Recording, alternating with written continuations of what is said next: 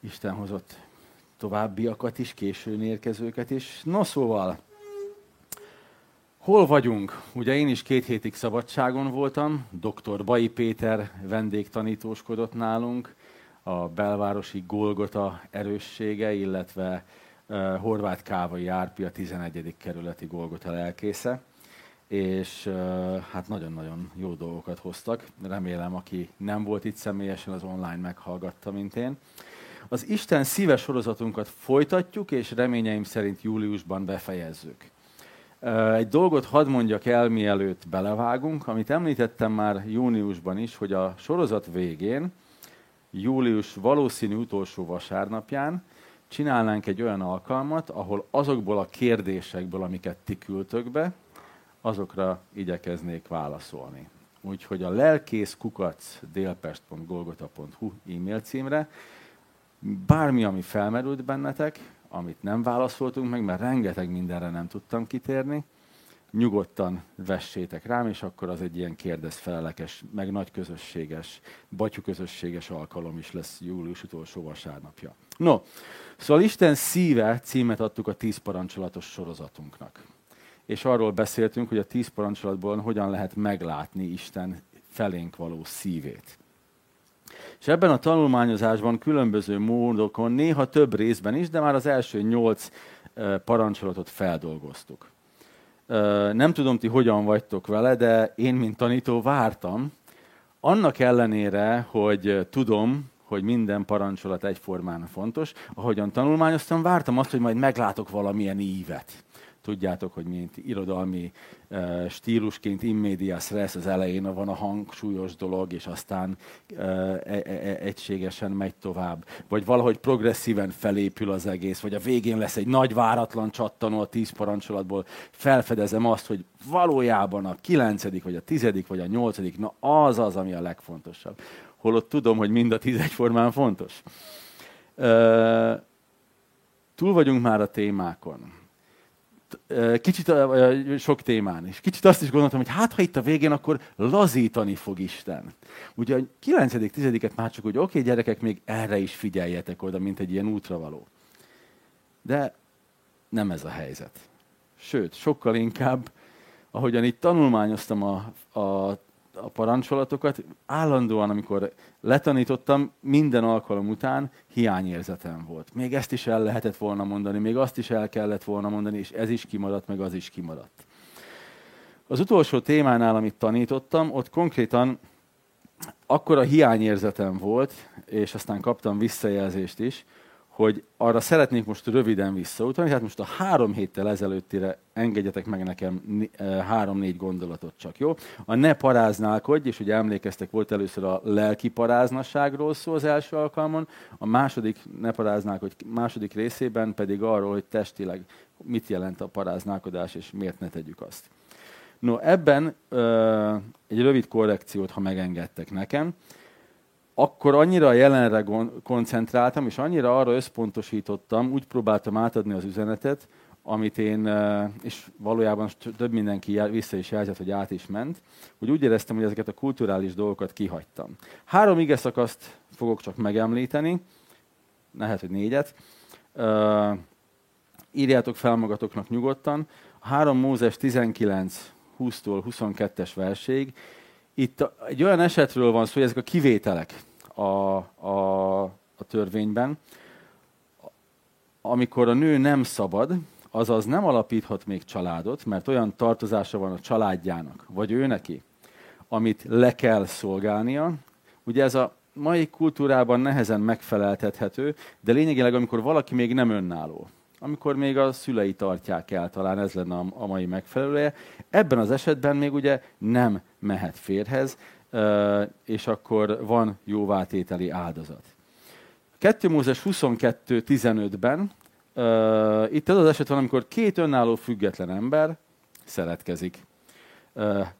Legyen eljegyzés ilyenkor, azt mondja, legyen házasságkötés, a mai terminuszában ez a megfelelője, ha mind a két fél akarja, és nem említi bűnnek a Biblia ilyenkor. Azt mondja, hogy rendben, megtörtént, akkor úgymond legalizáljuk, kössük össze ezt a két embert egy örök életen át. Ugye? Ez volt a, az egyik kivétel, ezt talán említettem is. és vállalják a kapcsolat felelősségét, vállalják, amit tettek. Az 5 Mózes 22-ben, 28-tól a 30-as versig, na ez a legextrémebb eset, itt két független ember között nem erőszak történt. Váltságdíjat kellett fizetni, kötelezi a törvény a házasságra ilyenkor a feleket, és nem lehetséges a vállás. Szóval ezek az ilyen, ezek az ilyen esetek a törvényben, amikor ha minden lépése be van tartva, akkor nincs szó paráznaságról. Konkrétan azt mondja a Biblia, hogy ezeket akkor felülírja a törvény. Ami nagyon durva. Így elképzelem, de hát itt, itt, itt nem erőszak történt. De hogyha mind a két fél megbékél, bocsán, megbocsátást gyakorol, akkor Isten azt mondja, hogy van helyreállás, teljes helyreállás. Amikor a mai terminusunkban azt mondanánk, hogy házasság előtti szex, és az a bűn megbocsáthatatlan, meg ilyeneket mond a kereszténység, nem. Ugyanúgy teljes életet élhetsz, és ugyanúgy megtapasztalhatsz minden áldását és örömét a házasságnak, mint mindenki más. Szóval uh, akkor van szó paráznaságról, és akkor ezt még egyszer így megerősíteném, szexuális bűnről, ha az egyik fél házas, és összefekszik úgymond egy másik házas emberre, aki nem a házastársa, arra az esetre halálbüntetés várt abban a korban. Tehát ha másnak a feleségével, másnak a férjével. Ugye itt jöttek a megkövezéses történetek paráznaság a szövetségen, a házasságon kívüli szexuális kapcsolatok, bűnök, és ahogyan láthattuk, hogy mekkora kegyelemmel van Isten, remélem azzal mentetek mindannyian haza, hogy oké, okay, Isten megbocsátotta. Isten ezt felül tudja írni. Isten nagyobb, mint bármilyen bűn. Jó, nagyon meleg van, igyekszem ma is rövid lenni, vagy rövidebb lenni de remélem, hogy ezzel a kiegészítéssel az a rész teljesen helyreállt, szövetség és házasság megtörésének bűnéről uh, lévén szó. A mai témánk ne tanúskodj hamisan. Ne tanúskodj hamisan. Ugye ez olyan kicsit olyan, hát mit is jelent, mit hordoz magában. Talán így legtávolabbinak ez tűnik az összes parancsolat közül, hiszen nem nagyon járunk bíróságra tanúskodni, igaz? Tehát ez nem egy gyakorlat. Abban a korban ennek volt komoly gyakorlata, az olvasmányaitokból szeretném feleleveníteni, emlékeztek mindenki, ha peres ügye volt, Mózeshez ment. Ugye?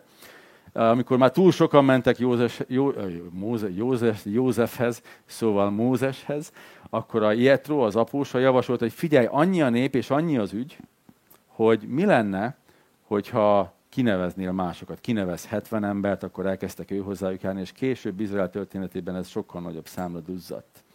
De lényegileg, ha valaki nem tudott megbeszélni valamit, nem tudtak megegyezni, akkor elmentek az úgynevezett bírához, bíróhoz, elmondták az ügyüket, hozhattak maximum egy tanút, aki á, e, mellettük kardoskodott. És azért fontos ez a törvény, mert bűnös mellett ezzel nem tanúskodhatsz. Magyarul, ha valakinek peres ügye van, és tud tanút vinni, akkor egyértelművé vált a bírónak, hogy ki mond igazat. Mert az igaz hitű zsidók azok nem tanúskodtak hamisan, mert nem tehetik. Tehát itt volt egy hatalmas súly ennek, és így védte mindig az elnyomottakat, az ártatlanokat ez a törvény. Egy fantasztikus dolog volt egyébként a rendszerben. Egyszerű volt és nagy legyen. És emlékeztek az Istenetén tiszteltünk kezdetekor felolvastuk a Máté 5.37-ből az igenetek legyen igen, a nemetek nem, és ami ennél több, az a gonosztól van. Nagyon szeretem azt a mondatot, még ha nagyon fájdalmas is. Egy nagyon leegyszerűsíti a dolgunkat keresztényekként és emberekként egyáltalán pár éve, talán egy ilyen, lehet, hogy nem olyan sok, másfél-két éve felfedeztem egy nem hívő ö, ilyen, ö, nem tudom minek hívják ezt, ma ilyen influencer, vagy coach, vagy valami ilyesmi. Michael uh, Brody Waite-nek hívják, egy volt drogfüggő. Már idéztem tőle egyszer-egyszer, de uh, szeretném most így kihangsúlyozni a nevét is, keressetek rá, talán a Youtube-on is fönt van egy TED talkja, aki beszél angolul, de talán feliratozva is van magyarul. Ez az ember drogfüggő volt, és amikor felépült, újra kezdte az életét, akkor elkezdett egy céget. először átlag munkahelyeken dolgozott, nem tudom, talán takarítóként kezdte, aztán egy barátjával összeálltak, elkezdtek egy céget, és létrehoztak egy olyan szoftvert, ami elkezdett nagyon felfutni. És kaptak egy megrendelést 50 kórháztól. És miközben ezt a szerződést már azt hiszem talán pont alá is írták, rájöttek, hogy van egy nagyon komoly probléma a szoftverbe, szoftverrel. És uh, tudta, hogy ha most elengedi ezt a, az 50 céges megrendelést, akkor becsukhatja a céget. Viszont azt is tudta, hogy nem teheti meg azt, hogy, hogy így adja el, hogy tudja, hogy baj van benne. És vívódott. És ugye a függők nagyon sokszor az anonim alkoholistáknál ugye ez a rendszer, meg anonim drogfüggőknél, hogy mindig van egy mentor, aki végig kísér téged. Ha az, az alkoholfüggő bemegy a kocsmába és kirendeli a sörét, mielőtt belekortyolna, felhívja telefonon a mentorát, hogy itt vagyok, mondd, hogy miért ne tegyem. Ugye? És ő ugyanígy felhívta a mentorát, és azt mondta neki, hogy mire tanítottunk téged 12 lépésben. És akkor lefordítom ilyen német lacis magyarral, tehát nem biztos, hogy ez lenne a legszakszerűbb fordítás. Három pontot tanítanak a drogfüggőknek. Következetesen gyakorold az őszinteséget, vagy önazonosságot, tehát gyakorold az őszinteséget önnek. Következetesen. Bármi van, te, te gyakorlod ezt. Második dolog, vállald a következményeket, végezd el a kényelmetlen, nehéz munkát, ami jár ezzel, hogy te vállaltad a következményeit. Három nagyon egyszerű dolog. Legyél önazonos, őszinte, vállald a következményeket, és végezd el a plusz terhet, a plusz munkát, amit ez az. Egyszerű, nem igaz? Mégis az egyik legnehezebb dolog az életünkben. Mert rögtön az van bennünk, hogy hogy lehetne ezt egyszerűbben, kevésbé fájdalmasan, ha nem mondom el, nem fáj annyira, és vannak ezek a kulturális hazugságok a fejünkben. Pedig azt hiszem, hogy nekünk keresztényekként még fontosabb. Sőt, kulcsfontossággal bíró feladatunk ez, hogy ne legyünk hamis tanúk, hogy őszinték legyünk. Nagyon sokszor itt csúszik el az életünk. Nagyon sokszor itt csúszik el a bizonyságunk. Minden itt csúszik el. Itt engedünk a gonosznak, ahogyan Máté mondta, vagy igen, vagy nem, minden más a gonosztól van. Nem nevezem meg, hogy melyik egyház, meg milyen táborában és mikor, de az egyik vezetőnek uh, Isten azt helyezte a szívére, hogy az legyen az egyik téma, délutáni téma a táborban, kapaszkodjatok meg, házasságok krízisben. És amikor én ezt meghallottam, akkor nagyon megdicsértem. És akkor mondta, hogy te vagy az első, aki ezt jónak gondolod. Hogy miért gondolod ezt jónak? És mondtam, hogy azért, mert akkor tudunk valamit megjavítani, ha kimondjuk, hogy el van romolva, vagy baj van vele. Ugye? Megkérdeztétek többen, hogy miért van ilyen uh, térd, nem, majdnem protézist mondtam, térd uh, melevítő a lábamon. És mondhatom volna azt, hogy te nem tudod? Hát ez a legújabb párizsi divat. Neked miért nincs még térd merevítőd, ugye? Hazudhatnék, és akkor nem fáj a térdem? Akkor ugye mit csinálok? Akkor hát nem vállalom fel azt, hogy 45 évesen voltam olyan hülye, és nyaraláson olyan ugrást csináltam, amit nem kellett volna, ugye? Megtanulja az ember 45 évesen is azt, aztán majd valószínűleg 70 évesen is térdmerevítővel fogok sétálni, mert nem tanultam meg 45 évesen. Szóval vállalom az igazságot, hogy ez esetben hülye voltam, felelőtlen voltam, vagy, vagy kamuzok. Az gyermekeimet, amikor tanítottam kicsikorukba arra, hogy miért ne hazudjanak. Mert ugye ők is gyorsan rájöttek azzal, hogy ha, ha hazudok, ha kijátszom apát meg anyát, akkor egyel több szelet, nem tudom, torta jut nekem, vagy akármi. És én nem volt jobb ötletem, azt találtam ki, hogy hogy amikor hazugságot mondunk, az olyan, mintha azt mondanánk, hogy figyelj, itt ez a labda. Vedd el tőlem. És ugye te nem tudod elvenni, mert itt nincs labda. Tehát, hogy valami olyat kreálok, ami nem létezik, és ezért nem tudunk kapcsolódni, nem tudunk kötődni te meg én. És ugyanezt történik itt is. Nem lyukott ki a bal első kereke a kocsinak, én szeretem, ha balra húz a kormány, ugye? Tehát, hogy ha már itt van a Balázs, amikor nincs Isten tiszteleten itt, és csörög a telefon alkalom után, akkor tudom, hogy látott a kamerán valamit, hogy valami miatt nem tudom, így van a vállam, vagy így van a vállam, és ő észrevette már képernyőn keresztül, hogy valami nem stimmel. Én még ellen kompenzálok, meg akárhogy próbálom élni az életet, majd kimozgom én, ez délutánra jobb lesz, ugye? Ő meg mondja, hogy figyelj, holnap reggel hétre legyél ott. Ezt jelenti az, amikor nevén nevezzük a dolgokat. Az igened legyen igen, a nemed legyen nem. Ha van gond, akkor tudunk róla beszélni, akkor tudjuk megjavítani, ha kimondjuk. Én ezért szeretem azt, pár hete volt egy utolsó ilyen nagyon komoly, megbántottam valakit. Egy, szerintem uh, én, én azt gondoltam akkor, kimerültem, hogy az egy ártatlan poént, és amint kimondtam, már tudtam, hogy nem az, és csörgött a telefon, és hogy, hogy ő, őt megbántottam azzal, és teljesen igaza volt. És bocsánatot kértem, megbékéltünk azóta meg minden. Ugyanúgy, hanem még jobban értékeljük és szeretjük egymást azóta. És megköszöntem neki, mert így tudunk helyreállni. Ha elmondja, hogy figyelj, az a mondatod, az bántó volt. Így tudunk helyreállni. Ezért hangsúlyozza ezt Isten ennyire. Ezért volt fontos abban a társadalomban is, hogy az igened legyen igen, a nemed legyen nem. Ne tanúskodj hamisan.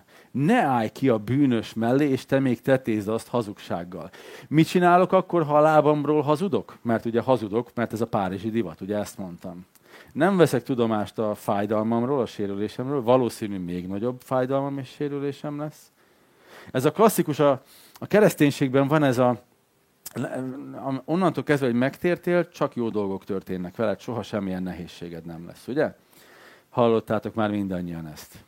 És ha valamilyen problémád, nehézséged van, akkor te csináltál valamit rosszul. Nem az, hogy valaki megbántott téged, az szó se lehet róla, meg ha mi az, hogy megbántott téged valaki, hát az Úr veled, ki lehet ellened, ugye? És akkor még dobálunk rá ilyen bibliai igazságokat kontextusból kivéve. Keresztény nem lehet beteg a kedvencem, ugye? Keresztény nem halhat meg halálos betegségben. Nagyon kedves barátaim haltak meg betegség, rákos betegségben, meg halálos betegségekben. Mert Isten valamikor elvesz bennünk. Hát nem kell legyártani kamu és hülye dolgokat, hanem szembe kell nézni velük. És akkor meglátjuk, hogy Isten mit akar. Ha nem szembesülünk velük, nem lesz gyógyulás. Következőket csak felolvasás szintjén, 2 Mózes 20.16, ugye a tíz parancsolatban így hangzik, ne tanúskodj hamisan fele barátod ellen. A hangsúly, ha te kiállsz a bűnös mellett hamisan, a fele barátod ellen, az ártatlan ellen teszel. Tehát nem csak hazugságban vagy vétkes, hanem a másik elnyomásában is vétkes vagy. A 2 Mózes 23, a következő fejezet, vagy két-három fejezettel odébb, az első vers nagyon szeretem, és két fordítást is elhoztam nektek. Az egyik, ne terjesz hazug hírt, ne segítsd a bűnöst azzal, hogy hamisan tanúskodsz mellette. Ugye ezt a parancsolatot is kifejti, de hozzárakja azt, hogy ne terjesz hazug hírt. Másik fordításban ezt a második részét úgy mondja, ezt a ne segítsd a bűnöst azzal, hogy hamisan tanúskodsz mellette, hogy ne fogj kezet a gonoszszal, nehogy hamis tanul légy. Ugye a készfogás az az, hogy mi, mi egyek vagyunk, mi testvérek vagyunk. Kiállok veled, és harcolok veled, és érted. De mégis milyen leíróan ugye az, hogy én nyújtam a kezemet, ő nyújtja a kezét, szövetkezünk arra a dologra. Ezt kommunikálja. És a 3 Mózes 19-ben ne lopjatok, ugye ez már volt a tíz parancsolatban, ne hazudjatok, és csalással senki se károsítsa meg honfitársát. Tehát azt mondta Isten Izraelnek, hogy figyeljetek, mi izraeliták, mi ne károsítsuk meg a másikat. Mi legyünk becsületesek egymással. Ne lopjatok, ne hazudjatok, csalással senki ne károsítsa meg a honfitársát. Mondom először a jó híremet, jó? Már érzitek ti is már, hogy már kezd elég kemény lenni az üzenet. A jó hírem az az, hogy Istennek az Ószövetségben is rengetegszer kellett erről beszélnie Izraelnek, mert elbuktak benne. Mit csináltak a zsidók? Hát egy kiló helyett 0,85 dekás, vagy 85 dekás súlyt raktak, és azzal mérték az egy kilót. Ugye aztán Isten mondta, hogy ne legyen kétféle súlymértéketek, tehát hogy egy csomó ilyen helyzet volt. Tehát, hogy már ott is elbuktak. Sőt, van még jó hírem, Jézus a hegyi beszédébe rakta bele azt a Máté 5.37-et, amit felolvastunk. Tehát Jézus idejében is gond volt ezzel, hogy a hívők hát elcsúsztak ebben. Behelyezte Krisztus, mit mondtam? Jól mondtam? Ja, ma is, ma is, igen. Ma. Hát, de nem mi, nem, velünk soha nem fordul elő. Velünk soha nem fordul elő. De Jézus belerakta a mennyek országának alkotmányába, a hegyi beszédbe. A rossz hírem, hogy mi magunk is rendkívül gyakran elbukunk benne. És mondok mindjárt majd jó néhány példát erre. Rengetegszer elbukunk benne. Erre a parancsolatra Mózes törvényében nincsenek ilyen kitételek, mint a ne paráználkodjálnál voltak ezek a kitételek. Nincsenek kifogások, nincs más megoldás. Nincs más alkalmazási lehetőség. És nagyon érdekes, de a hamis tanúzást ma, mai napig is a legtöbb ország e, bíráskodásában igenis büntetéssel sújtják. Nagyon szeretem, hogy Amerikában a Bibliára esküsznek, amikor tanúvallomást tesznek, és aztán akkorákat hazudnak, mint a vízfolyás, ugye? És erről, amikor ezt látom ilyen filmekben, és tudjátok, megy a bűnöző is, rárakja a kezét a Bibliára, és tudod, hogy hazudni fog, akkor eszembe jut, hogy milyen gyakran vagyok én is ilyen. Na és mi mindenben tudunk ilyenek lenni, majd mindjárt meglátjuk. Szóval nagyon fontos szerepe van ennek a parancsolatnak Mózes törvényében, amiket már mondtam, hogy Mózeshez mentek, mint bírához. Beszéltem arról, hogy a vitás ügyeket így oldották meg. És, és tényleg bennünket már nem gyakran hívnak tanúnak. Ha van egy baleset, vagy van egy bűncselekmény, aminek mi vagyunk a szemtanúi, talán ha az életben egyszer előfordul ilyen. Nekem már volt egy olyan baleset, aminek én voltam az egyik szemtanúja, és akkor megadtam a nevemet, telefonszámomat, címemet, de aztán soha nem hívtak be, mert valószínű, mire rendőrök kijöttek, nekik is egyértelművé vált, hogy, hogy ott ki és mit követett el. Hát nem nagyon fordul ilyen, ritka ma már. De hol követjük akkor el ezt a bűnt? Mi szerintem bárhol el tudjuk követni ezt a bűnt. Alkalmasak és képesek vagyunk rá. Itt a templomban. Jó? Szia, hogy vagy? Jól. És hazudtunk.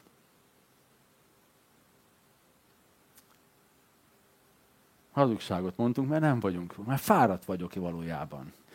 Vagy nem volt egyáltalán kedvem ebbe a melegbe eljönni Isten tisztelete, tényleg csak a, a megszokás hozott ide, de, de olyan jó most közöttetek lenni, és már tudunk kapcsolódni, mert már mondtál valami információt. A hátam közepére kívántam ebbe a melegbe az idejövetelt, de tök jó volt veletek lenni. Ugye? És már van közös téma. Nekem is melegen volt, én se akartam ide jönni, de tényleg jó itt lenni, és már tudsz beszélgetni. Jól vagyok. Ugye? Ahhoz nem lehet kötődni, nem lehet kapcsolódni. Vagy, még mindig a templomon belül, mondjuk tegyük fel azt, hogy Józsi, nincs Józsi egy gyülekezetünkben, Józsi mondta azt, hogy ő jól van. Ugye? De mi tudjuk, hogy Józsi nincs jól. Figyelj, Fanni, Józsi nincs jól. Ki tudja, milyen bűn van az életében. Mit csináltam? Plegykáltam. Plegykaság bűnét követtem el. Józsi nincs jól. Hát ha Józsi nincs jól, akkor egy, te, aki ezt mondod, menj oda hozzá és vigasztald meg. Kettő, menjünk oda együtt, ha már elmondtad. De lehet, hogy jobb, ha először egyedül mész oda, mert ha ketten mentek oda, akkor már kiderül, hogy más is tud róla. Ugye? Már a plegykaság is ott van. Szóval szavak átírása a másik dolog, másik terület. Ez, ez csak egy ilyen gyülekezeti gyakorlatot hoztam be. Anélkül, hogy belemennék mély filozófiai és társadalmi témákba, én nagyon élveztem a 90-es évek végén az egyetemen a postmodernről való tanulást, de belefájdult a fejem. Fárasztalak benneteket egy szóval, dekonstrukciós törekvések. Ugye az volt a lényege a posztmodernnek, hogy mindent szétbontani elemeire, és megvizsgálni, és hogy mi az, ami igaz, az maradjon meg, ami nem igaz, az nem maradjon meg. És addig bontott a posztmodern mindent, hogy kiderített mindenről, hogy semminek semmi értelme, mindent szét lehet szedni atomjaira, és akkor már, már tök mindegy, hogy mit is jelentett összességében. Mindent kérdőjelez meg, bonts elemeire. Annyira jól sikerült ez a világban, mindenféle területre, így a kereszténységre is nagy hatást gyakorolt, gyakorol a mai napig, hogy megmásítjuk a szavakat. Te ezt érted alatta? Hm, rendben van, én ezt értem alatta.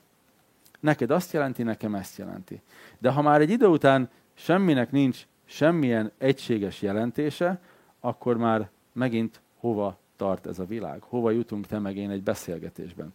Jó, megint csak maradjunk házon belül keresztény szó, vagy akár a keresztjén, hogyha református háttérből van valaki. Mi ennek a jelentése? Ugye? Van ennek vallási jelentése, politikai jelentése, kulturális jelentése. De valójában mit jelent a keresztény szó? Krisztus követője. Pont. Nem jelenti egyik egyházat sem, nem jelent semmilyen politikai és kulturális dolgot sem. Krisztus követését jelenti. Vagy a kegyelem szó mit jelent? Mit jelent a bűn szavunk? Mit írnak le ezek a szavak? És akkor innentől kezdve ez kihat a mindennapi működésünkre is. A cselekedeteinkre is. Átírunk szavakat. Ja, hát az csak kis hazugság, meg szent hazugság. Ugye? Meg ilyeneket találunk ki. Nem, az hazugság. Vagy igen, vagy nem, vagy a gonosztól van. És érzitek azt, hogy mennyire nehéz ezen az úton járni? És én tisztában vagyok vele, hogy ugye a Biblia azt mondja, hogy keskenős ösvény, meg ilyenek. De ez van. Vagy igen, vagy nem, vagy a gonosztól van. Túlzások, vagy tények, hát én azt a szót írtam ide, hogy abuzálása, felhasználása, elferdítése. Van igazságtartalma. Tényleg történt valami olyan de saját mondandóm, hasznom, helyzetem megerősítése céljából felülírom, átfogalmazom. Azaz, hazudok. Mert nem az igazat mondom el. Hazudok. Túlzások vagy tények ferdítése. Sajnos ez is jellemző. Kicsit hozzáteszünk. Mondom a klasszik lelkész dolgot, jó? Evangelizáció megtérnek ketten a hírlevélben mi kerül be? 20 megtértek. Ugye? És ezt lelkészek rendszeresen elkövették. A, vannak egy, egyéni támogatóim, ugye a fizetésem kiegészítéseképpen kapok támogatást magánszemélyektől, és írom nekik többé-kevésbé rendszeresen a hírlevelet, általában kések velük, és elfelejtem időben megírni, de nagyon sokszor kapom azt a visszajelzést, hogy nagyon szeretik olvasni a, a hírleveleimet, amikor végre kapnak szegények, és azt mondják mindig, hogy azért, mert, mert nincs ilyen, ilyen kitupírozott szaga, hanem ez őszinteség van benne. És ezt így nagyon szoktam így élvezni, hogy akkor jól van, akkor, akkor ebben nem estem bele. Mert ugye bennem meg az van, hogy nekik valamit el kell mondanom, hogy mi és hogyan történik, de amikor nem történnek nagy dolgok, akkor akkor nincs mit írnom. Akkor azt írom, hogy nem történtek most nagy dolgok, csak, csak megy tovább az élet. Szóval ez egyben jó visszajelzés, meg egyben ijesztő is, hogy, hogy mások ezek szerint továbbra is hazudnak. De ez egy klasszikus világi módszer, ez a túlzás, csúsztatás eszköze, ugye? Ezzel a másikat a magam oldalára állítom. És egy olyan polarizált világban, mint amiben élünk, vagy ilyen vagy, vagy olyan vagy. És még csak nem is politikáról beszélek, de beszélhetnék arról is, hogy vagy jobboldali, vagy, vagy baloldali, vagy pont fordítva mutattam a kezeimmel, de jó. Vagy nem tudom én a, a, a cégvezető oldalán állsz, vagy a nem tudom én a projektmenedzser oldalán állsz egy konfliktusban. Nem, én csak próbálom megérteni a konfliktust, kezit csókolom, én itt vagyok a kettő között. És lehet, hogy mindkettő rossz oldalon van, mert mindkettő valójában valami pozícióharcban van.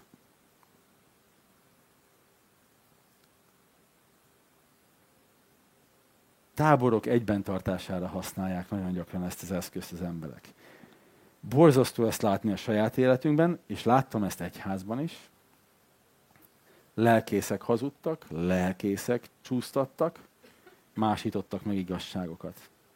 De csak akkor lehet erőlépés, ha az igenetek igen, a nemetek nem, és minden más a gonosztól van. Csak akkor lehet előrelépés, ha következetesen gyakoroljuk az őszintességet, vállaljuk az eredményeit, a következményeit, és elvégezzük a kemény munkát. Isten áldása ezen van. Mit mond ez a parancsolat Istenről? Isten tanítani akar bennünket, áldani akar bennünket. Ezzel Isten nekünk védelmet akar biztosítani. Isten úgy teremtette meg a világot, és benne bennünket, hogy a kimondott szavunknak ereje van. A kimondott szónak ereje van. Amikor Isten szól, annak teremtő ereje van. Világot létrehozó ereje van. Amikor mi mondunk szavakat, azzal vagy építünk, vagy rombolunk. Ha nem figyelünk oda, általában rombolunk bűnös természetünk miatt. Ha odafigyelünk, bennünk van a lehetőség arra, hogy úgymond pozitív, jó dolgokat teremtsünk ebben a világban. Azokat hozzunk létre. Egy lelkész azt mondta egyszer, hogy vagy építünk, vagy rombolunk, vagy szemetet gyártunk. Fölösleges port gyártunk. Nem tudom, hogy egyetértek ezzel, csak el akartam hozni ezt, és hogyha nem akartok ilyen radikálisan gondolkozni, hogy, hogy vagy építünk, vagy rombolunk, akkor még mindig ott a lehetőség, úgy fogalmazta, hogy a 80 amit az emberek mondanak, fölösleges. Csak úgy szavak, amik teljesen hasztalanok. Szerintem a között is van olyan, ami rombolt előtte, mielőtt hasztalanná vált. És én azt is kárnak vallanám, tehát rombolónak, de mindegy. Tehát ezen lehet vitatkozni, meg ez már nem annyira fontos. Mit mond Isten? Isten azt mondja, hogy nem akarom, hogy szükségtelen kárt okoz. Azt akarom, hogy úgy élhess, hogy építesz, létrehozol. Megadod a lehetőséget az építésre. Hogyan? Hát a hogyanra a válasz az örömhírben van. Ugye mindannyian tudjuk, hogy Jézus az út, az igazság és az élet. Nagyon szeretem, amikor a gyerekeim azt mondják, nincs igazság. És így mindig mondom, hogy igazad van. A Földön nincs igazság. Jézus az igazság. Most ezzel ő mit kezdjen? Pont valamelyik nap így a, a film így, így visszanézett, és így ment tovább. Mit lehet ezzel kezdeni, hogy Jézus az igazság?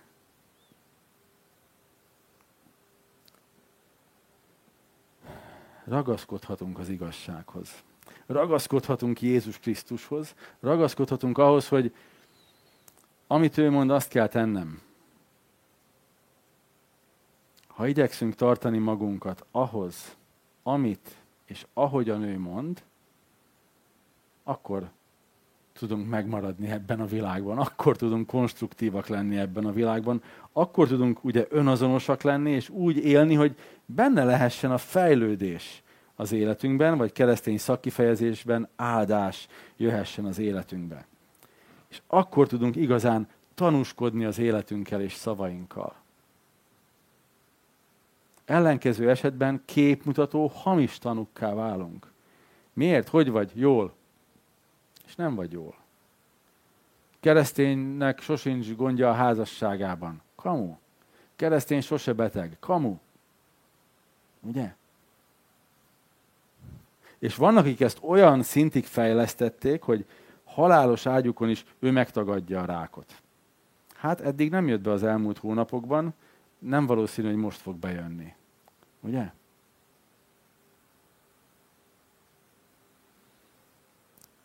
Merjünk szembenézni őszintén az igazsággal. Vállaljuk a következményét, felelősségét és a vele járó munkát. Majd várhatjuk Isten áradó áldását, mert nem marad el. Amen. Imádkozzunk.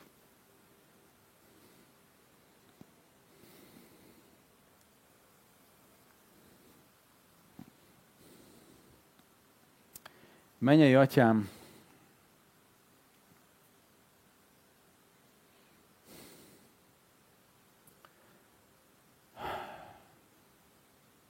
Talán ez a parancsolat az, amelyik,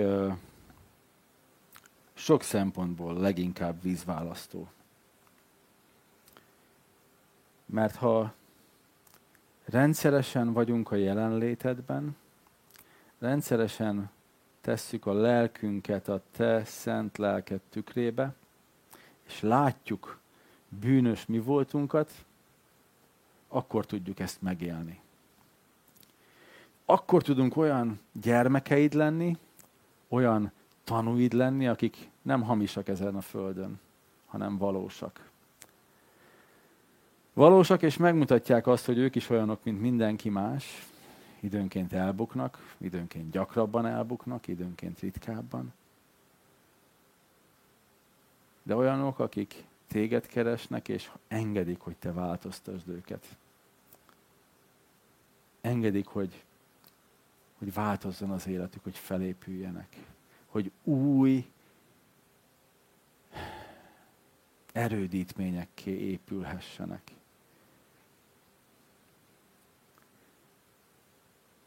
És annyira szeretem, amikor a világ is felfedezi ezt, hogy az őszinteségen keresztül vezet az út.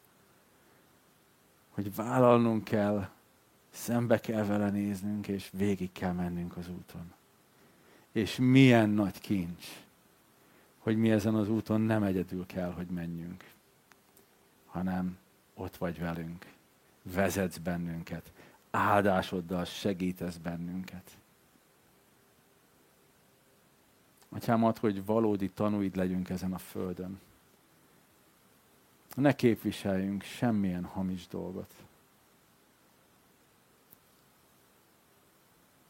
Formáld a szívünket. Változtass bennünket. Amen.